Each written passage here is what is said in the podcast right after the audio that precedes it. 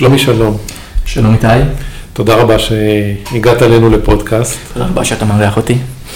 אה, לטובת המאזינים שלנו, אני אגיד שהנושא של הפודקאסט היום, אנחנו רוצים לדבר על תחום של הסקטור, של החברות, של האשראי החוץ-בנקאי, הפריחה שלהם, התשואות שלהם בבורסה, כן. המודל העסקי, וכדי שנגיע לתחום הזה, קודם כל אנחנו רוצים להכיר אותך. כן, אז אני שלומי ארדן, אני מנהל השקעות אה, בקרן גידור בשם ארביטראז' value. אני גם כותב באתר בשם אה, השקעות עם שלומי ארדן, משתף הרבה מתהליכי החשיבה שלי, משתף גם אה, רעיונות השקעה, כמעט בזמן אמת. הגעתי להשקעות ממש מגיל צעיר, כבר התחלתי להתעניין בהשקעות בגיל 15, התחלתי לקרוא ספרים על חשבונאות, לקחתי קורסים באינטרנט, שהיו זמינים, אה, ואחרי שנה-שנתיים, בגיל 17, כבר התחלתי לנהל כסף של המשפחה. אה, עוד דבר, ש... ציון דרך שהיה לי בגיל 17, זאת הייתה פעם האחרונה וראשונה שהלכתי לאספת בעלי מניות של בוני תיכון. כבר אז מצאתי את עצמי רוצה לחוות את העולם של ההשקעות לא רק בניירות ובאינטרנט, אלא איך זה נראה בפרקטיקה. אז ניצלתי את ההזדמנות, הייתה אספת בעלי מניות בבוני תיכון. איך הגעת לבונה תיכון? בונה תיכון הייתה חברה שנסחרה במכפיל אחד באותו זמן, התמחור שלה היה הזוי לחלוטין, והיא הייתה מאוד בולטת, ורציתי לראות מה, מה הסיפור, זה היה אספת בעלי מניות שכללה באג'נדה אה, דיון בדוחות הכספיים. אז אני אמרתי, אוקיי, ראיתי סרטים, אמרתי אני אגיע לשם, יהיה חבר'ה, יהיה כיבוד, אה, ויסבירו לי, לא ישימו לב שאני שם בכלל. הגעתי למשרדים של החברה, אמרתי למזכירה, היי, באתי לאספת בעלי מניות, היא לא הבינה על מה אני מדבר בכלל.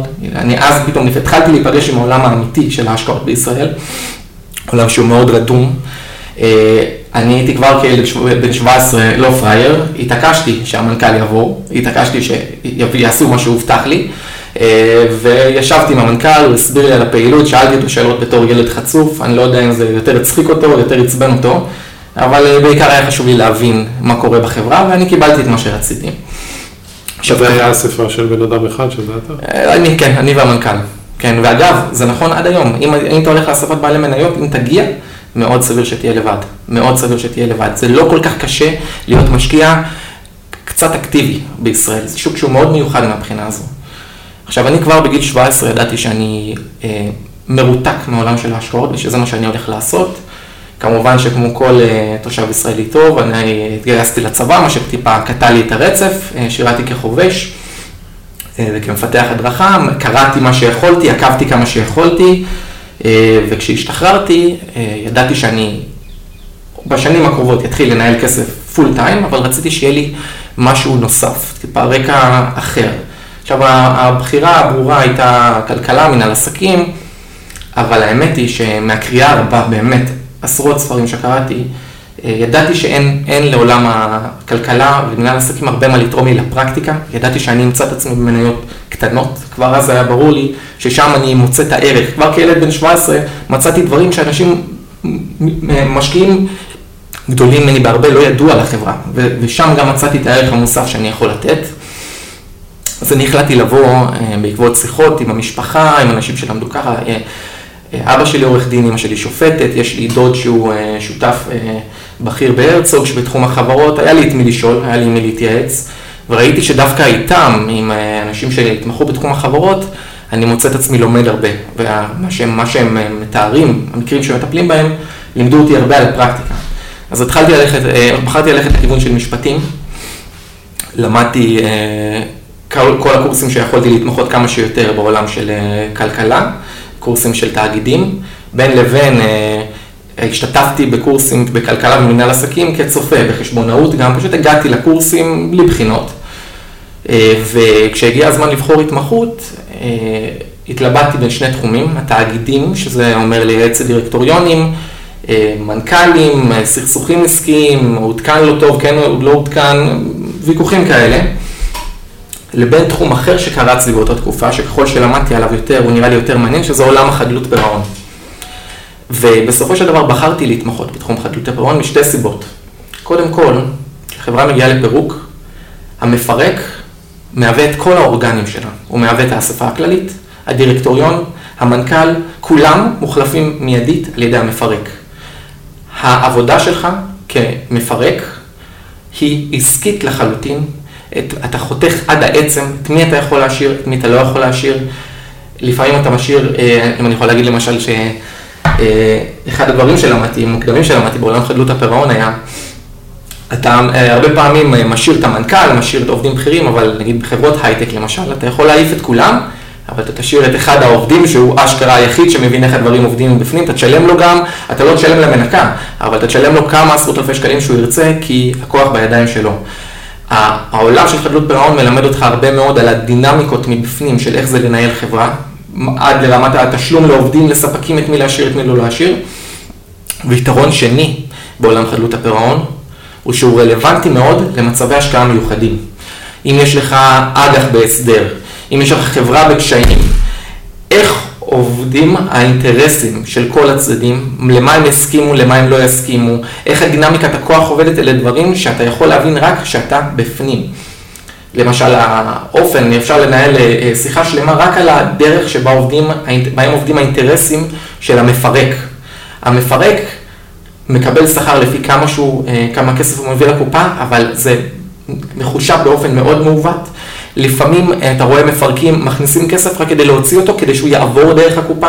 זה ראינו בבתי משפט את כן. החילוקי כן. דעות לגבי כן. שכר הטרחה. לכן להבין איך החשיבה של הגורמים בתחום, כמו בהשקעות אגב, להבין את האינטרסים של ההנהלה, זה חשוב כמו להבין את האינטרסים של כל שאר הגורמים. אם זה הדירקטורים, המנכ"ל, המפרק, המטרה שהייתה לחוות את הדברים האלה מבפנים. אז התמחיתי באמת בחדלות פירעון, בעיקר היה לי נגיעות בתאגידים, אה, אך בעיקר בחדלות פירעון במשרד אביחי ורדי, שהוא אה, משרד בוטיק שמאוד מוכר, אה, מעט מאוד עורכי דין, ארבעה עורכי דין, שני מתמחים, יצא לי לעבוד צמוד עם עורך דין ורדי שהוא איש מוכשר מאוד, מוכשר מאוד ולמדתי המון. לאחר מכן עברתי למשרד גדול, עמית פולק מטלון, עבדתי שם כמה שנים, טיפלתי ממש במאות תיקי פשיטת רגל, מאות. בעשרות פירוקים, חלקם עצומים, כולל רוביקון, אה, שרק הזרועות של רוביקון זה יכול להעסיק מחלקה משפטית במשך אה, שנים, להבין לאן נעלם כל הכסף. וכחלק, אה, אמרתי שהיה לי מטרות, מה קיוויתי לקבל מעולם חדלות הפירעון, היו כמה בונוסים שקיבלתי על הדרך. כל תיק של חדלות פירעון, כולל פשיטת רגל ופירוק, כולל בתוכו חקירות, לפחות חקירה אחת, ובמקרים הגדולים יותר, הרבה חקירות. חקירה זה אומר שאתה מזמין מנכ"ל שלפני ממש תקופה קצרה היה בגג העולם, אה, ניהל חברות שלפעמים ענקיות, ואתה מגיע אליך, יושב איתך כמה שעות שאתה צריך בתור עורך דין, כדי להבין מה קרה פה, איך הוא הגיע למצב הזה, האם אה, נעשו דברים חשודים, הועברו כספים, אה, עובר על המסמכים מהבנק, אתה, המטרה שלך היא לפענח מה קרה לחברה. ועל הדרך אתה נפגש עם אה, מנכ"לים, אתה נפגש עם אה, עובדים פשוטים, עם כל דרג הביניים, אתה לומד המון על איך הדינמיקה עובדת בחברות בפועל, מה הם תכננו, איך הם תכננו לתפקד ואיך הדברים נכשלו. אז דבר ראשון זה החקירות האלה פשוט מאוד, היו לי כמה חקירות בשבוע, כל אחת מהן שעתיים שלוש.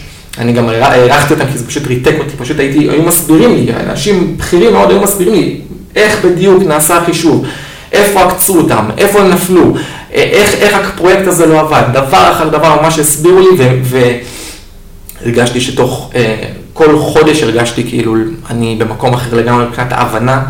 כל ענף שנתקלתי איתו, אה, ממש יצא לי לקבל מבט, נקודת מבט ייחודית עליו, מבפנים, מבחוץ. אפילו, לפעמים אפילו הגורמים שהייתי נפגש איתם, אפילו המנכ"ל לא היה מבין מה קרה כמו שאני הייתי מבין, כי הייתי נפגש עם כל מי שבמעגל. ראית את הטעויות של כל כן, כן, ממש למדתי. אז עכשיו, עוד דבר שקיבלתי, שזה אני שמח שהגעתי לעולם חדלות הפירעון, בהשקעות, אה, וכמו כל תחום בחיים, אה, הנטייה האנושית היא להיות אה, טיפה יותר מדי אופטימי. אני חושב שלראות מאות מקרים של איך דברים יכולים להיכשל, הופך אותך ליותר מאוזן, יותר מאוזן, לא, לא לפסימיסט, אלא למאוזן יותר. אתה רואה שגם התוכניות שנשמעות גאוניות במקור, איך הן משתמשות ברגע. הרבה מקרים, אני יכול להגיד כבר, זה מתחבר לנו לנושא, הרבה מקרים, הרבה מאוד, אפילו הרוב של המקרים, קשור באופן ישיר לבנקים, באופן ישיר לבנקים. אה, אתה מתכוון למימון. לבנקים, דווקא לבנקים. לבנקים יש נטייה, אה, כשהם נבהלים, שקורה משהו שהם לא אוהבים אותו, אה, אפילו שיש לו הסבר, ברגע שהם נבנים הם מושכים את השלטר. הם מושכים את השלטר ומכבדים את החברה. חברות קרסו על חובות של כמה מיליונים, ימים לפני שמגיע אליהם עשרות מיליונים. וברגע שהחברה היא בפירוק, אף אחד גם לא רוצה לשלם. חקירה אחר חקירה אתה רואה שאומרים לך, הבנקים גמרו אותנו, הבנקים עשו לנו את זה, ממש ככה. אה, ויש בזה אמת, כי הבנקים, לעיתים קרובות, אנחנו נגיע לנושא הזה, פועלים בצורה שהיא לא הגיונית, אה, והם מביאים חברות אה, למצב שהם... מצוקה על... רגעית. כן, למצוקה רגעית. כן. אבל לפני שנגיע לזה, אני רוצה להבין, אז עשית את המעבר לעולם של ההשקעות, שאתה מגיע עם רקע, זה מה שרציתי, כן. זה לפני שנדבר על התחום שאנחנו רוצים, אבל רק מתוך עניין. כן. זה לא גורם לך לתחוש... להרגשה ש... של סיכון מוגבר, שרוב החברות, אתה רואה כמות פשיטות רגל כן. יותר, אולי יותר גדולה ממה שמתקיימת בפועל, ואז אתה אולי נמנע מלהשקיע, כי אתה רואה סרט של פשיטת רגל בדרך. כן, אז אני אה, רואה, אה, ראיתי הרבה מקרים מאוד דומים אחד לשני, ואחד הדברים למשל, שאני יודע מה מוביל לפשיטת רגל, ואני יודע איזה חברות לא מגיעות לפירוק. דוגמה אחת ש... שגם כתבתי עליה, היא שאתה רואה הרבה פעמים בקבלנים, אצל קבלנים, כל הקבלנים יודעים שכולם קורסים. זה ממש אמירה רווחת שידוע שזה רק עניין זמן, של זמן עד שתקרוס. אז מה קורה? כל קבלן שיש לו פרויקט רווחי ונשאר לו מיליון שקל בקופה, מה הוא עושה? מיד מושך אותו, קונה אוטו, קונה וילה. אתה רואה קבלנים נוסעים על רכבים מפוארים, אה, כשבקופה של החברה אין כלום. כלומר, במידה רבה זו נבואה שמגשימה את עצמה. הם יודעים שזה עניין, הם מאמינים שזה עניין של זמן עד שהם יקרסו, לכן הם דואגים לקריסה שלהם, הם דואגים למימון מאוד דק, הם דואגים אה, אה, לעבוד אה, מיום ליום, ואתה רואה את זה, אתה, עד שזה לא קורה להם, הם לא מאמינים שזה יקרה להם, ואז שזה קורה, זה, זה לא, לדעתי זה אי אפשר להגיד שזה לא צפוי, כי הם הובילו את עצמם לשם, במובן, במובן מסוים. אז אני הייתי בעולם של חברות וחדלות פירעון אה, במשך שלוש וחצי שנים, והתוכנית שלי מההתחלה הייתה לחזור להשקעות רק עם נקודת מבט אה, חדשה. אז אחרי ארבע שנים שאתה בתחום ואתה עובד מתשע בבוקר עד תשע בערב לפחות, אתה לומד הרבה מאוד, מאוד מהר. הרגשתי כבר בשלב מסוים שאני לא מקבל דברים חדשים, מידע חדש כמו שקיבלתי, ומצד שני הרגשתי שאני יכול להביא נקודות מבט חדשות לעולם ההשקעות. אה, וזאת הסיבה שלפני שנה החלטתי להיות משקיע פול טיים, ולפני חודשיים הצטרפתי אה, לקרן כמנהל השקעות. אז בואו נחזור לנושא המרכזי שאנחנו רוצים לדבר עליו, שזה הסקטור של החברות, החוץ, האשראי חוץ-בנקאי. שהרבה אנשים, קודם כל התשואות שם היו תשואות מאוד מאוד טובות. כן. והענף הזה הולך וגדל. אבל עדיין נראה, יש רתיעה להרבה אנשים מהסטיגמה של התחום. כן. אז סטיגמה. המטרה שלנו זה עכשיו לנסות להבין את התחום. והאם יש הצדקה לסטיגמה או לא. יפה. אז אני אתחיל אה, ממש מההתחלה. בוא נתחיל מהשם אשראי חוץ-בנקאי. אם אתה חושב על השם אשראי חוץ-בנקאי, הוא שם טיפה אבסורדי, כי אתה בעצם מגדיר ענף על ידי מה שהוא לא. כמו להגיד ענף מזון שהוא לא שופרסל. זה שם טיפה מצחיק. אבל במקרה שלנו הוא מתאים, מתאים. אפילו אני, שאני מתעסק בתחום הזה כבר אה, מעל לשנתיים, מתמקד בו מאוד, אני חושב שהשם מתאים. משתי סיבות. קודם כל, על פי הערכות של משרד הכלכלה ושל אה, פנינסולה, עד כמה שהיא יכלה להעריך, האשראי הבנקאי מהווה 98% בישראל מכלל האשראי. לכן יש הצדקה להגיד שכל השאר הם פשוט לא בנקים, כי הם מיעוט קטן. נקודה שנייה, אני, כפי שאסביר עוד רגע, מחלק את הענף החוץ-בנקאי לשלושה ענפים שונים, מובחנים אחד, אחד מהשני לחלוטין. המאפיינים של כל אחד מה, מהענפים האלה, ניתן להגדיר אותו ולחזות אותו לפי שאלה אחת, איפה הוא פוגש את הבנק? האם הוא פוגש את הבנק בנקודת חוזק של הבנק, או האם הוא פוגש את הבנק בנקודת חולשה? עכשיו, כדי להגיע לחלוקה, בואו נאפיין בנק. מה המאפיינים של בנק? מהצד החיובי, בנקים הם גוף חזק, הם גוף עם הרבה כסף, הרבה כוח פוליטי, הרבה כוח אדם, והכי חשוב, יש להם הרבה מידע, בעיקר על צרכנים. הרבה מידע הם יודעים עלינו יותר מכל גוף אחר. אבל בנקים הם לא מושלמים. לבנקים יש כמה נקודות חולשה שהן צפויות ושיטתיות, שהן בתוך ה-DNA של הבנק. קודם כל, העניין של הרגולציה. עכשיו, לא מדובר רק ברגולציה כללית, אלא ברגולציה שהמטרה שלה לשמור על יציבות. כלומר, יש לנו רגולטורים שלא מעניין אותם כל כך כמה הבנקים ירוויחו, יותר מעניין אותם כמה הם עמידים למשבר. אז יושבים לנו פקידים, ואומרים שנראה להם שהבנקים חשופים מדי לנדל"ן, תורידו. חשופים פחות מדי לעסקים קטנים, תעלו. מקבלים החלטות מאינטרסים שהם לא קשורים למעשה לאינטרס של הבנק עצמו כעסק. הבנק הוא במידה מסוימת מנוהל על ידי רגולטורים. בנוסף, הפקידים עצמם של הבנק, הרבים מאוד, הוועדים שלהם, לא מתוגמלים לפי הרווח של הבנק. בעיקר אכפת להם שהבנק יהיה יציב, גם הם, שלא יהיה מהומות. אה, אה, בתור, כמו כל פקיד, אה, המטרה שלהם היא בעיקר שלא ייפלו עליהם, מה שנקרא, אה, בוא נגיד שאף אחד לא יפטרו אותו על זה שהוא לא ניקה צ'ק. כן? תמיד אתה יכול לתת תירוץ אה, של שמרנות. ושתי התכונות האלה, הרגולציה והבירוקרטיה, מובילים לתכונה, ה... לתכונה השלישית שהיא איטיות. הבנקים הם איטיים. הם, לוקח להם זמן אה, לקבל אישורים, לוקח זמן להניע את הגלגלים. אני לא יודע כמה זה ידוע לאנשים שהם אה, צרכנים מן השורה, אבל כל מי שיש לו אה, התקלות עסקית עם הבנק, יכול לספר לכם, רק צריך להגיד לו, להזכיר את המילה בנק ויספרו לכם סיפורים מכאן עד להודעה חדשה של כמה הבנקים אה, אה, לא רציונליים ולא נותנים שירות טוב. אז באמת בואו נתחיל בחלוקה. הקטגוריה, אני אחלק לשלוש קטגוריות. עסקים לטווח קצר, אשראי לעסקים לטווח קצר, אשראי לעסקים לטווח ארוך ואשראי צרכני. כל אחד מהם שונה מהשני. אז בואו נתחיל עם עסקים לטווח קצר.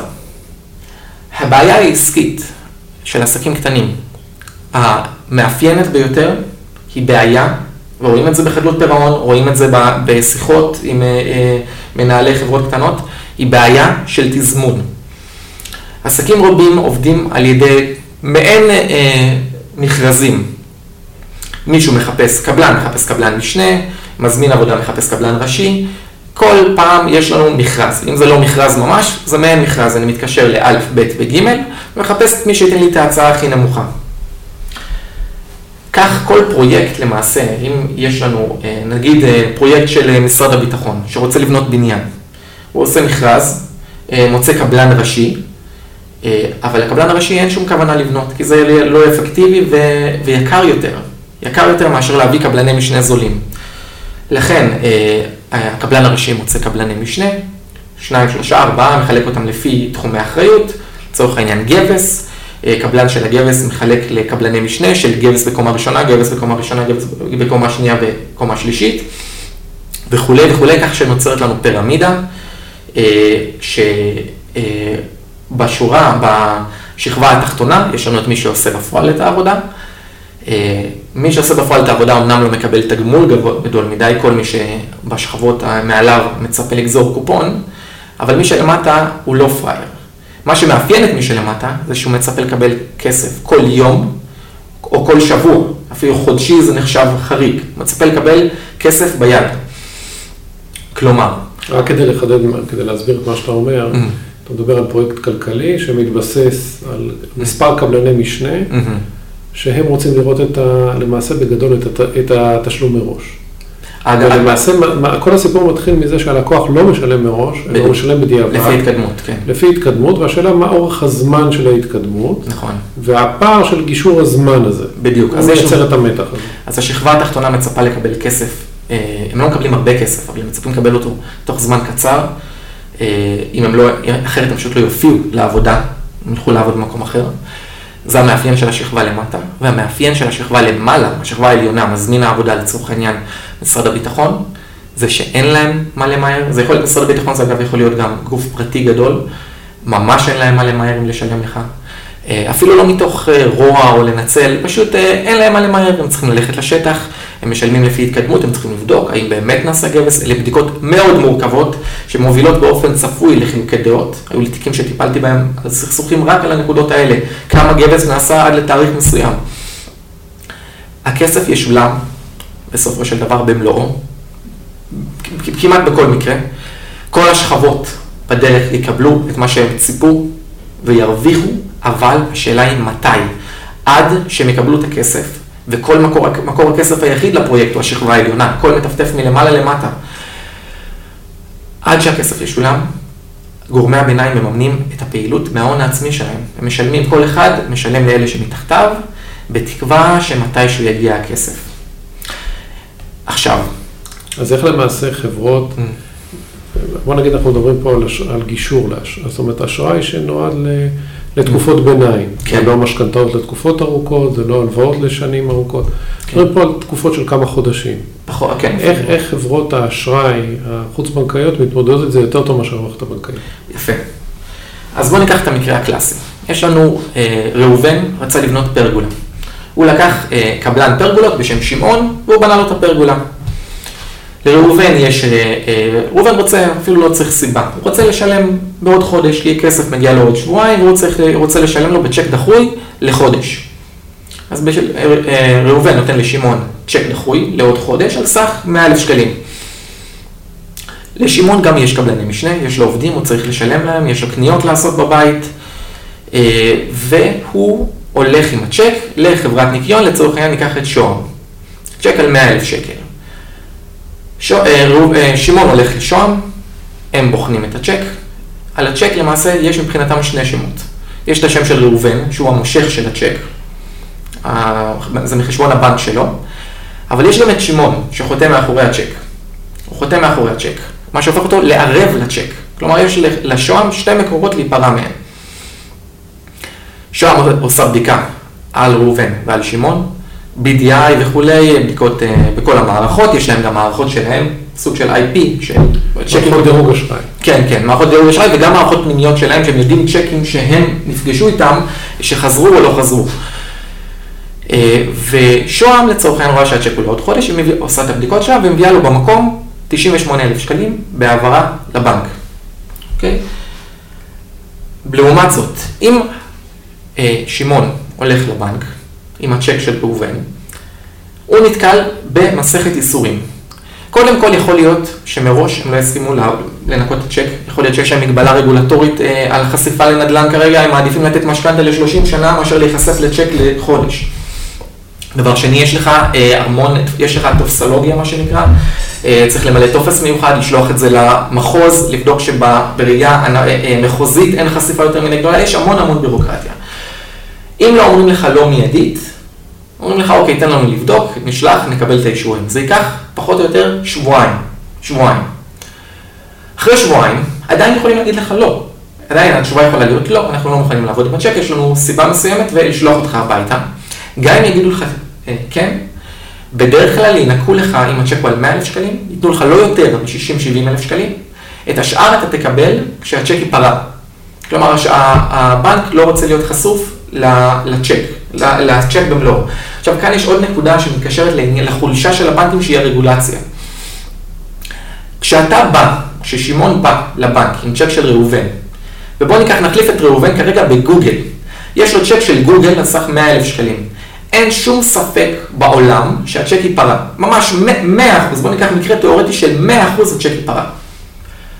על פי הוראות בנק ישראל, כששמעון מגיע לבנק, והוא מבקש לנקות צ'ק על סך 100 אלף שקלים, הבנק מחויב לראות ב-100 אלף שקלים כאשראי שניתן לשמעון. זה לא משנה שהצ'ק של גוגל הוא בלמעשה מה שהם, מה שהם קונים כאן, משנה שטכנית, לפי הראייה הבנקאית, אני בדקתי את זה ולא האמנתי, זה לגמרי ככה, הם מבחינתם נותנים אשראי לשמעון. עכשיו, אם שמעון גנבו לו צ'ק לפני חודשיים וזייפו לו אותו והוא עכשיו בהליכים משפטיים, הוא לקוח בעייתי בהגדרה של הבנק, הבנק פועל בצורה מאוד טכנית. אם הם ינקו לו את הצ'ק, למרות שב-100% הצ'ק ייפרע, הם היו צריכים להפריש מיד עשרות אחוזים מהסכום. מיד. זאת אומרת, הם לא בודקים, אה, שמים דגש על מי שמפקיד את זה ולא על הבטוחה. כן, אין להם ברירה. זה ההוראות של הבנק בעניין הזה. לכן, גם באשראי, יש אשראי מעולה, מעולה שמסתובב צ'קים, שאין שום ספק שהם ייפרעו, שמסתובבים במערכת, והבנקים לא מוכנים לעבוד איתם, כי להם זה לא משתלם, זה הרבה עבודה וזה הפרשה, עכשיו יוצא, יוצא דוח עוד חודש, הם צריכים להראות הפרשה, עד שהצ'ק ייפרע, הם יראו כאילו, הם יראו הפסד, זה יפגע בהם בדוחות. כלומר, אם, אם המטרה היא שהדוחות יראו טוב, מוצדק לגמרי, אין להם שום אז סיבה. הבנו את הקושי, זאת אומרת, זה, זה, איזה חברות יש לנו בטריטוריה הזאת? לא, אז אני רוצה רגע אה, בעניין הזה אה, קצת, אה, אז אני, ברור שיש לנו כאן אה, מקום שבו הבנקים חלשים. כלומר, אם אנחנו צריכים את הצ'ק לעוד חודש, אה, זה מאוד משמעותי. אם ייקח לך שבועיים לנקות אותו, ויכול להיות שיגידו לך לא וינקו רק 70 אחוז, לבין אם אתה יכול היום, היום, לקבל, את, לקבל את הכסף ב-98% מהכסף למעשה. כלומר, הערך המוסף על פני הבנקים של הענף הזה של האשראי לטווח קצר, הוא גדול מאוד, הוא גדול מאוד, הם מתחרים בבנקים בנקודה שהם מאוד חלשים בה, והם חלשים בה ב-DNA שלהם, זה נוגע בדיוק לעניין של הרגולציה, בדיוק לעניין של האיטיות ושל הבירוקרטיה, אה, וזה משהו שהוא לא ישתנה, אין, אין שום סיכוי שהוא ישתנה. כשאתה, מסתכל על הדוחות כספיים של החברות בסקטור הזה, אתה רואה הפרשות חריגות. אז זהו. יש כאן, אה, יש שני מאפיינים, אמרנו שהמאפיינים של הענפים, של התתי ענפים שאני אגדיר, ניתן להגדיר אותם לפי איפה הם פוגשים את הבנקים, אז האשראי לטווח קצר כמעט לא פוגש את הבנקים. לכן מה שאנחנו רואים כאן, זה תשואות על התיק של מעל 20 אחוז, כאשר ההפרשות לחובות מסופקים נמוכות מאוד. ועכשיו אני רוצה כבר להגיד אה, נקודה אחת בעניין הזה. יש כמה דרכים לבדוק את ההפרשות לחובות מסופקים. כלומר, אם יש לי תיק של 100 מיליון שקל, אה, אני יכול להגיד, ואני רואה שהפרשתי מיליון שקל, אני יכול להגיד, הפרשתי אחוז אחד מהתיק, כן? לעומת זאת, יש גם עניין של כמה ריבית הרווחתי. עכשיו למשל, החברות הב- הבנקים והחברות מהענף השני שאני תכף אגיע אליו, נו- נוטות לבדוק את הסיכון מהפרשות לחובות מסופקים כחלק מתיק האשראי. כלומר, הם מגיעים לפחות או יותר אחוז, גם בבנקים וגם בחברות מהסוג השני, בפחות או יותר אחוז מתיק האשראי. ואומרים, הנה תראו, זה מאוד נמוך. אבל, חברות מה- מהסוג השני, שזה אשראי לעסקים לטווח ארוך, הריבית שהם לוקחים הוא 7-8 אחוזים, לעומת האשראי לטווח קצר שלוקחים 20 פלוס אחוזים. כחלק מהתיק ההפרשות שלהם כמעט זהות, אבל אם אתה לוקח כמה הפרשות לעומת כמה הכנסות המימון, כי הרי המטרה של הכנסות המימון זה לפצות על הסיכון, אתה רואה פער עצום. החברות מהסוג הראשון, שהן נחשבות המסוכנות בתחום, השוק מגדיר אותן כמפחידות יותר, הוא מגיע ל-2-3 אחוזים בחברות החזקות, שאני מגדיר אותן שזה אה, שוהם ו-SR, לדעתי הן המובילות בעניין הזה, החיתום שלהן פשוט מצוין. ובחברות מהסוג השני שנחשבות בטוחות יותר, זה מגיע ל-7, 8, גם 10 אחוזים. כלומר, החברות שנחשבות בטוחות... החברות ש-7-8 אחוז מה? 7-8 אחוזים מההכנסות מימון שלהם הולכות להפרשות לחובות מסופקים. כלומר, החברות הפחות טובות. אבל השוק מגדיר אותן כיותר טובות. אם אתה מסתכל על התמחורים, החברות האלה, אה, אם אני מסתכל על חברות מהסוג הראשון, שזה אשראי לטווח קצר לעסקים, אתה רואה את הרווחיות, אני אמרתי שהם המתח... אלה שנפגשים עם הבנקים הכי פחות, אתה רואה את התשואה הכי גבוהה על התיק, במקביל את ההפרשות לחובות מסופקים כחלק מההכנסות, חלק מההכנסות הכי נמוכים by far, 2-3 אחוזים לעומת אה, אה, 10 אחוזים אפילו בבנקים. זה מגיע ל-10% פלוס כחלק מהתיק, צריך לזכור שיש הבדל בין להפריש אחוז אחד מהתיק כשאתה מקבל 20% על התיק, לבין להפריש אחוז אחד כשאתה מקבל 7-8%. וזה בדיוק המקום בו יושבים, יושבת הקטגוריה הראשונה, 20% על התיק, והפרשה של אחוזים בודדים מתוך ההכנסה. כלומר, הם דואגים לפצות את עצמם אפילו הרבה מעבר לסיכון שהם לוקחים. עכשיו, איך ניתן האשראי הזה? האשראי הזה ניתן כאמור על ידי ניקיון צ'קים. למה ניקיון צ'קים? זה נשמע לאנשים מאוד מיושן, אה, כמה זמן, אנשים לעיתים קרובות שואלים אותי כמה זמן עוד יימשך העולם הזה של ניקיון צ'קים. אני לא חושב שניקיון צ'קים הולך לשום מקום, אני יכול להגיד לכם שפקודת השטרות שחלה על צ'קים היא משנת 1929, אה, וכבר אז צ'קים היו בשימוש נרחב. כי הסיבה לכך היא, זה כבר הפך להיות חלק מהתרבות, הסיבה לכך היא שהם פותרים בעיה מאוד מאוד אקוטית, הם פותרים אותה בעיה בצורה מאוד טובה. היתרון בצ'ק, למשל, אם אתה צריך כסף לטווח קצר, לחודש, אתה יכול לחתום על חוזה הלוואה לחודש, תחזיר לי את הכסף עוד חודש, ואתה יכול לנקות צ'ק, לצורך העניין.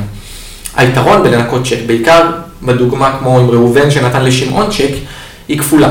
קודם כל יש לך עניין של ביטחון, יש לך שני אנשים להיפרע מהם, גם ראובן, אם ראובן לא משלם, שמעון משלם.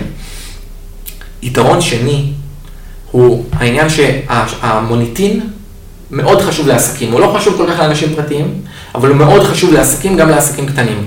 אמרנו שכמעט כל עסקה שתעשה עם גוף קטן במשק, מתחילה בבדיקת אה, BDI, בדיקת אשראי. אם חוזר לך צ'ק, למחרת ה-BDI שלך דפוק. למחרת, אנשים כבר לא יעבדו איתך. אתה גם, נגמר העסק. לעומת זאת, אם אנחנו מדברים על אה, חוזה הלוואה דרקוני ככל שיהיה, מפורט, אה, אה, כמה שיהיה, עשרות עמודים, האכיפה עדיין תהיה באמצעות בית משפט. אה, לחייב יהיה את כל האינטרסים בעולם לעכב כמה שיותר את הגבייה, הוא יגרור אותך לבית המשפט במשך שנה, שנתיים, שלוש שנים, ובינתיים לא תהיה שום השפעה על ה-PDI, אף אחד לא יודע שהבן אדם לא משלם חובות, לעומת הצ'ק שחזר מיידית, אה, ומאוד מאוד מאוד קל לאכוף את הצ'ק. הוא גם יותר בטוח וגם יש לו עניין של אכיפה, כלומר הצ'ק הפשוט הזה שאנחנו ממלאים, שהוא כולו שתי שורות, תאריך ולפקודת מי, יש מאחוריו הרבה מאוד תוכן, כי כל פקודת השטרות ממלאת למעשה את, החסר, את, ה, את מה שחסר. היא אומרת, איך אתה... אין לו תחליף כרגע. אין לו תחליף, אין לו תחליף. אז, אז בוא נסכם רק את הסיגמנט הזה שאתה מדבר על החברות לאשראי. לטווח קצר. מה שאנחנו רואים זה שהשוק הפוטנציאלי שלהם הוא חזק, mm-hmm. הם גדלים בפעילות על הפרשות נמוכות, mm-hmm. ויש רציונל איך לטווח ארוך הם ממשיכים לקחת פעילות במערכת הבנקאית. כן. בוא נעבור לסיגמנט השני, אשראי okay. אוקיי. של עסקים. לטווח ארוך. טווח ארוך. אשראי לטווח ארוך מתאפיין בטווחים לא כל כך ארוכים, אלא מעל חצי שנה, אבל הוא הרבה יותר ארוך מאשראי לטווח קצר, שהוא בדרך כלל עד שלושה חודשים. האשראי לטווח ארוך אה, מתאפיין בהלוואות כמה שיותר גדולות, ולטווח כמה שיותר ארוך. יש גופים עם הרבה מאוד כסף, אה, נאווי, פנינסולה, זה חברות ציבוריות, אבל יש לנו גם את אמפה, גמא והרבה הרבה עסקים קטנים.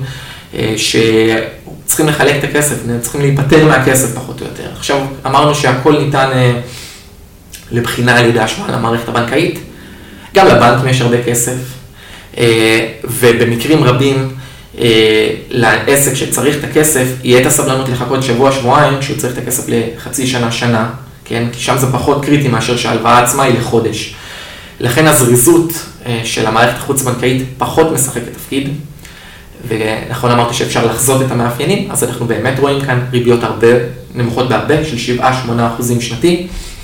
אה, על תיק האשראי, אנחנו רואים אשראי שהוא לדעתי לא יותר בטוח, הם אוהבים מאוד אה, אה, להשוויץ בכך שהאשראי שלהם הוא יותר איכותי, אני לא רואה, אני לא רואה את זה במספרים, זאת האמת, לא רואים את זה במספרים. מעבר לכך... מה זה קודם כל אשראי ארוך במונחים האלה? זה לא משכנתה של 30 שנה. לא, לא, חצי שנה, שנה. לזה אתה קורא ארוך. כן, אם אנחנו מסתכלים על נאווי למשל, הם מאוד גאים במעבר שהם עשו בשנים האחרונות לתיק אשראי שהוא מאוד גדול במיליארדים, ולאשראי שהם מגדירים אותו כיותר איכותי. אני לא רואה את האיכות הזאת משתקפת במספרים, אני רואה שהאחוז אה, הפרשות מתוך ההכנסות, שזה למעשה מה שמשנה, כי זה מראה כמה דאגת לפצות את עצמך על הסיכון שאתה לוקח, אה, הוא עולה, בזמן שהריבית הממוצעת רק יורדת באופן עקבי, כבר הממוצע על התיק שלהם הוא 7.5 שזה מאוד נמוך אה, לדעתי, ואתה רואה שהם צריכים תיקים מאוד גדולים כדי להצדיק שווי בורסאי שהוא לא גדול במיוחד. ולדעתי הכנה, העסק הזה הוא פשוט פחות טוב. פחות טוב, העסק של האשראי לטווח ארוך, הוא פוגש את הבנקים בצורה חזיתית יותר, יותר קשה להתחרות לבנקים, בבנקים במצב הזה, ואנחנו רואים את זה גם במספרים. עכשיו, מי קהל הלקוחות הפוטנציאלי שלנו? חברות, חברות. חברות בסדר גודל או איזה... אה, בינוניות אה, של נגיד עשרות מיליונים עד מאות מיליונים בהיקף פעילות. אני יכול להגיד לך שאחת החברות שדיברתי עם סמנכ"ל הכספים שלה, אה, שאלתי אותו איך הם מגייסים לקוחות, הוא אמר לי, אנחנו מתקשרים ללקוחות, מתקשרים לחברות גדולות, שואלים אותם אם מעוניינים באשראי. אותי זה מאוד הרתיע, מה שאני שומע מחברות מהסוג הראשון זה בדיוק הפוך, מהחברות מהאשראי לטווח קצר, זה שאין סוף לפניות. יש רעב חז... גדול מאוד בשוק הזה, יכולים לנפות. אה, אני שמעתי נתונים של, בוא נגיד, אני אהיה שמרן, הרבה מעל ל-70% מהלקוחות הם לא עובדים איתם. הם, אה, זה, אני שמעתי גם נתונים גבוהים מזה, אבל בוא נגיד 70% למען השמרנות, ויש להם עוד הרבה מקום לצמוח. לעומת זאת, האשראי מהסוג השני מוצא את עצמו מחפש לקוחות. אנחנו רואים פרסומות בתקשורת, אנחנו רואים פרסומות אה, בשלטי חוצות. אה, אנחנו רואים שהם מחפשים לקוחות, אני רואה פרסומות... התחרות הולכת וגוברת. כן, זה תחום שהוא, שהוא דורש פחות מומחיות מהתחום הראשון. התחום, התחום האשראי לטווח קצר דורש מומחיות, דורש כישורים, אפילו הייתי אומר אנושיים גבוהים מאוד. הבעיה העיקרית למעשה בענף הראשון הוא המומחיות שהוא דורש והתלות לעיתים בבעל שליטה, שהוא, שהוא העסק, הוא איש, אנשים מדהימים, אלה שפגשתי, אנרגטיים מאוד, חרוצים, שהעסק זה החיים שלהם. וזה הסיכון העיקרי, המשימה העיקרית שלהם לשנים הבאות זה ליצור באמת שרשרת הנהלה ודרך שהחברה יכולה לעבוד גם אם הם בחו"ל או בחופשה, זה האתגר העיקרי שלהם, אבל בתוצאות אנחנו רואים פער עצום. אז לגבי אשראי מהסוג השני, בדרך כלל הוא נעשה גם על ידי צ'קים, אבל אני רוצה כאן ליצור הבדלה, כי פגשתי אפילו משקיעים חכמים מאוד שעושים כאן את הטעות הזאת. אם לצ'ק שהבאנו בדוגמה מקודם, מראובן לשמעון, נקרא לו צ'ק עסקה, כי הייתה כאן עסקה אמיתית, שמעון עשה שירות כלשהו עבור ראובן, ויש עליו שתי חתימות ושני גורמים להיפרע מהם. אה, הצ'קים אה, בסוג השני הם בדרך כלל מה שנקרא ממסרים עצמיים. אני לוקח צ'ק מהחשבון הבנק שלי, כותב עליו לפקודת שלומי ארדן, אה, ומוסר אותו לחברה כמו Now Your Peninsula. עכשיו זה נראה טיפה מצחיק, אה, וזה באמת מצחיק, מה שהם עושים אגב, אחרי שאתה כותב לפקודת שלום ירדן, יש להם חותמת, הם כותבים ו/או פנינסולה, וזה גם נבחן בבתי משפט וזה עובר, אתה יכול לכתוב לשלום ירדן ו/או פנינסולה.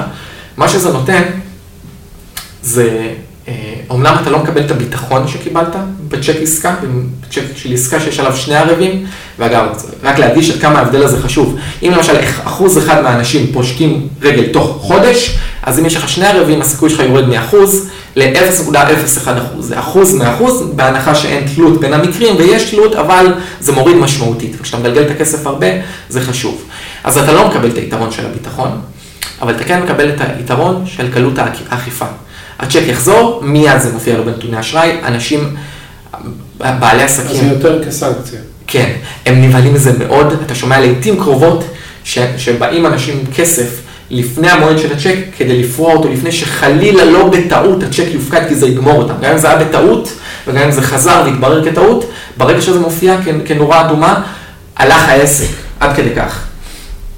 אז זה מה שמאפיין את ה... אז אמרנו, הצ'קים המסרים עצמיים, שזה עיקר הפעילות אה, של חברות, זה הדרך העיקרית בעובדים, החברות החוץ-בנקאיות מהסוג השני של אשראי לטווח ארוך, זה אה, לא צ'קים אמיתיים, הם הרבה פחות טובים, אבל הם יותר טובים מהסכם הלוואה רגיל, זה אני מוכן להודות. הסוג השלישי שאני רוצה לדבר עליו, הוא האשראי הצרכני. זה האשראי שאנחנו כולנו פוגשים כל יום, אה, עד כדי מטרד. אה, הלוואה בקליק, הלוואה מכרטיסי אשראי, אה, ממש אה, לרכישת רכב, מכל מקום אנחנו נתקלים בזה. כן, רק תיקח, על שלטי חוצות ברחוב, אתה רואה הלוואות, בזה, תתקשר למספר נייד הזה.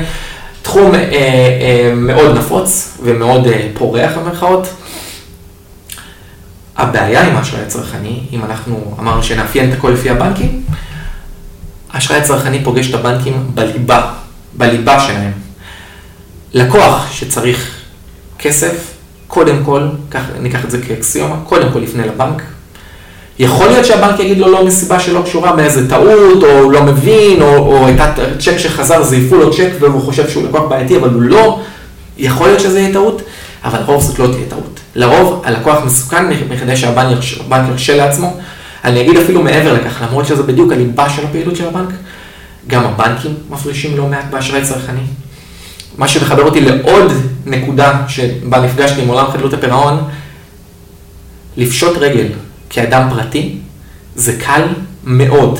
זה קל מאוד. למעשה, אני יכול להגיד לך שאדם בחובות, במיוחד חובות מהסוג הצרכני, כרטיסי אשראי, הלוואות כאלה ואחרות. זה אתה אומר לאור השינוי שהיה עכשיו בחקיקה? לא רק, גם לפני כן.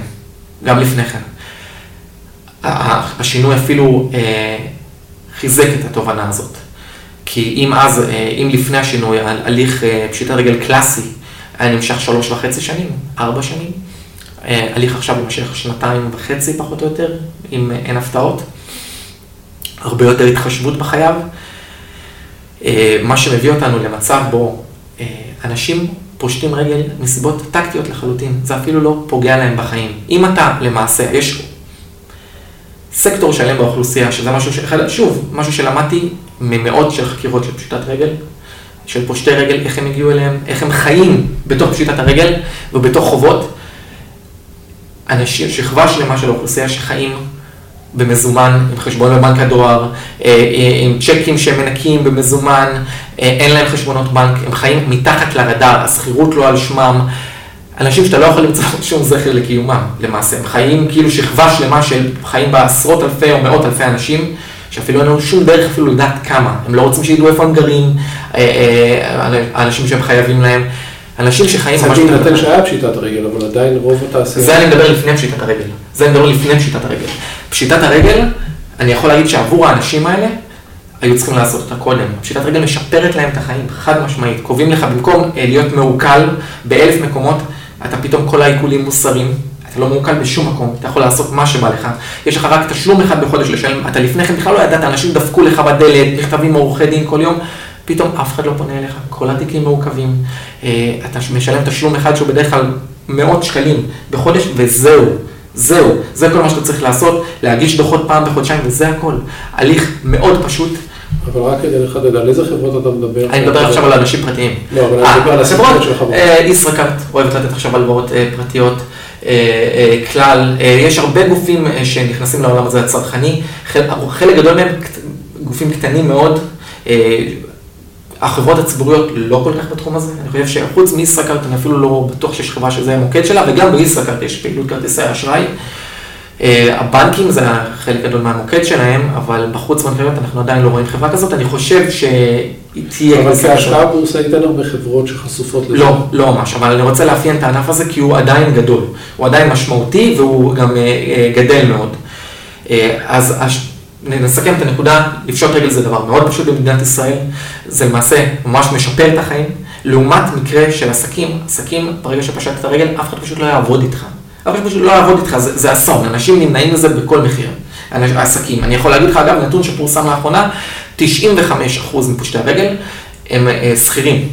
אנשים חושבים שהעסקים הם פושטי הרגל העיקריים, הם לא. 95% הם שכירים, כי להם לא אכפת לפשוט רגל. לעצמאים זה מכת מוות לעסק. אתה מוותר על כל סיכוי להמשיך לעבוד עם אנשים, זה הרי ציבורי ופומבי, לאנשים פרטיים זה לא, אותם זה לא מעניין, עסקים זה כן מעניין. אז אם אנחנו מאפיינים את זה, אה, האשראי אה, צרכני פוגש את הבנקים בליבה, ולכן אנחנו רואים אה, תשואות מאוד נמוכות, אנחנו רואים ריביות של 8% פחות או יותר, 8-8.5%, בגלל שהדרך שלהם להתחרות עם הבנקים היא על ידי נוחות, הלוואה בקליק, תלחץ פה, תקבל את הכסף מחר, בגלל שהם חייבים, אין להם ברירה, הם לא רוצים, אבל הם חייבים להתחרות על נוחות, הם אפילו לא מרשים לעצמם לקחת ביטחונות. חוץ מהלוואות רכב, אבל גם הרכב, לך תדע כמה הוא שווה אחרי כמה שנים, ואיך תמצא אותו ואיזה מצב הוא יהיה.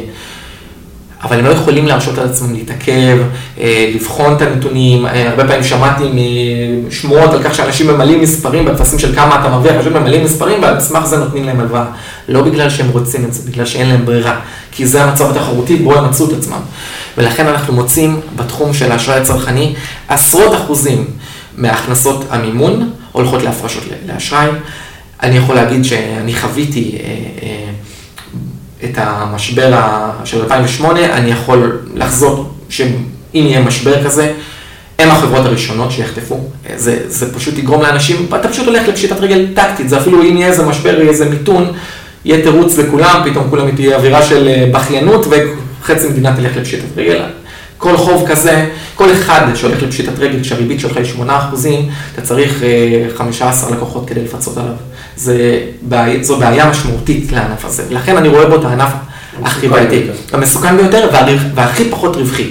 אני יכול לסכם ולומר על שלושת הענפים האלה, שהדרך מה אני רואה את, ה, אה, את ה, כמה החברות האלה מסוכנות וכמה הן מפתות כהשקעה, אני רואה את זה בסדר יורד, מאשראי קצר, אשראי ארוך ואשראי צרכני. השוק במידה רבה מסכים, אה, חולק עליי לחלוטין, אתה רואה את התמחורים של ישראכרט ושל חברות, החברות הגדולות יותר אה, כיותר אה, גבוהים, יותר נדיבים, ואני חולק על הדבר הזה לחלוטין. אתה מדבר על מכפילי רווח. מכפילי רווח, מכפילי הון פחות נכון להגיד, כי ההון שהם מקצים הוא לא ההון שלהם, למשל, אם חברה כמו שוהם לוקחת 300 מיליון שקל מאג"חים ובנקים ב-2.5 אחוזים ומקצים אותם ב-20 אחוזים, זה לא כל כך משנה לי כמה הון יש לה. כי העלות של ההלוואות היא אפסית. אה, לכן התשואה על ההון היא גבוהה מאוד, אבל זה פחות מה שאני מסתכל עליו. אני יותר מסתכל על גודל תיק האשראי, וכל עוד האשראי איכותי, זה מה שהכי חשוב לי. עכשיו, דיברנו על העולם של האשראי חוץ-בנקאי. אה, אמרתי שזה אשראי, זה תחום שקיים הרבה מאוד שנים, לפחות, כמעט 100 שנה למעשה, לפחות, לפחות הוא קיים בצורה כזאת או אחרת. עד לפני כמה שנים הוא, הוא היה קיים בעיקר אה, על ידי אנשים פרטיים שהיו פשוט מנקים צ'קים. יש למישהו מיליון שקל ספייר, הוא אולי היה קבלן בעברו, מכיר, מכיר כמה אנשים. ובאים אליו, יודעים שיש לו כסף לפעמים, הוא בא, מנקה צ'קים עד שנגמר לו הכסף, כן, יש לו מיליון שקל שלו, הוא משתמש בהם לנקות. עכשיו, אתה יכול לחשוב בעצמך, נגיד הייתי בא אליך עם צ'ק של 100 אלף שקל. אני אומר לך, זה צ'ק של ראובן, הוא לעוד חודש. ואתה צריך להביא לי כסף עכשיו לנקות לי, אתה אומר, בוא תנקה לי את הצ'ק, אני צריך את הכסף למחר, יש לי קניות לעשות. כמה היית מבקש ממני? כמה היית מבקש ממני? או, אז תשלם תשואה יותר גבוהה כנראה. היית משלם לי, היית מבקש הרבה מאוד, ולא סתם. כי זה לא רק שזה הון, זה הון של אדם פרטי. ההון של אדם פרטי, הוא רואה אותו כמאוד יקר. וכשאם תהיה נפילה אחת, היא יכולה לגמור לך את כל הרווח של הרבה מאוד הלוואות אחרות. כלומר, אתה לא יכול לסמוך על חוק המספרים הגדולים כדי שיציל אותך. שתראה, כי אתה חשוף מאוד לכל לווה. מה שמביא אותנו לענף שהתנהל בצורה מאוד לא יעילה, התנהל בדיוק ככה במשך שנים רבות, אנשים ניקו בריביות גבוהות מאוד, גם 10% לחודש היה לא מילה גסה, וככה זה התנהל עד לאחרונה. בשנת 2011, נאווי לקחה פעילות שהייתה פרטית והפכה אותה לציבורית, תוך כמה שנים הם בהתחלה עברו על ידי מימון בנקאי, הם לקחו אג"חים בשנת 2016, אחרי שתוקן החוק ואפשר להם להנפיק אג"חים, בהתחלה עד חמישה מיליארד שקלים, ועכשיו הוגדלה התקרה ל-21 מיליארד שקלים. מה שזה אפשר להם, אז כאילו אנחנו מדברים על מוצר, על תחום שבו המוצר הוא כסף, לטווח קצר, זה כל המוצר, אין כאן איזה מורכבות במוצר. אז מה שאני מציע, מאחר והזמן שלנו עומד להסתיים, זה להבין בתוך הסקטור הפיננסי, ושאתה לא מוגבל הרי בהשקעות למה שאתה רוצה. כן. זאת אומרת, אתה יכול להשקיע במניות בנקים, חברות ביטוח. עד כמה הענף הזה, בלי הקטגוריות הפנימיות, הוא צריך לעניין משקיעים פרטיים בבורסה בתל אביב. האם זה תת אפיק מעניין, או תת אפיק בסך הכל, שאתה לוקח אינטגרציה של הכל, האם זה אפיק שצריך לבזבז עליו זמן של אנליזה? אז קודם כל אני חושב שכן. אני חושב שזה ענף מעניין, אפילו אם תיקח אותו כמכלול. ואני חושב שאם תברור אותו לחלוקה משנית, תגלה חברות שהן by far יותר טובות מאחרות. בשנים האחרונות חלו כמה שינויים שמשפיעים על חברות מסוימות יותר מעל אחרות. למשל הרגולטור שהוקם כדי לפקח על העולם הזה, שזה רשות שוק ההון. דיברתי מקודם על הגופים שפעלו מהחצר האחורית במשך שנים. אז הרגולטור שמונה כדי לפקח על הענף הזה, חייב קבלת רישיון כדי לתת אשראי. מתוך 1,500 בקשות שהוגשו, אושרו בערך כ-200, ואני יכול לומר מידיעה אישית, שרוב רובם של נותני אשראי אפילו לא פנו לקבל רישיון, יש לך רג'קטים מאוד מאוד רחבים, כל עבר פלילי, אתה לא יכול לקבל רישיון, אתה צריך הון עצמי במיליונים, אתה צריך חתימה של רואה חשבון. ועורך דין, כלומר כל הקטנים יצאו, אנחנו מדברים כאן על ענף שלפני שנתיים שלוש למעשה, 85% מהתחרות בו נעלמה, אנחנו אפילו לא מדברים על צמיחה, אנחנו מדברים על השלמת החסר. אם תדברו עם גורמים בענף, ותלך ותשמע מה הם אומרים, ואני עשיתי בדיקות מכל הכיוונים, לקוחות, ספקים, מתחרים, אני חקרתי הרבה ענפים בחיים שלי, בחיים לא שמעתי כזו חיוביות, אפילו מישראלים בכיינים, על כמה טוב בענף, בדרך כלל אתה שומע כמה, גם שהתוצאות טובות, כמה תחרות קשה וכמה הסינים וכמה ככה, כאן אתה שומע שאין סוף ללקוחות, אין סוף לביקוש, המגבלות היחידות הם כסף וזמן, זמן לצמוח. אני חושב שזה ענף שהוא מאוד מעניין, בייחוד בקטגוריה הראשונה שלו, ואני רואה דברים טובים. שלומי, תודה רבה. בשמחה, תודה על האירוח.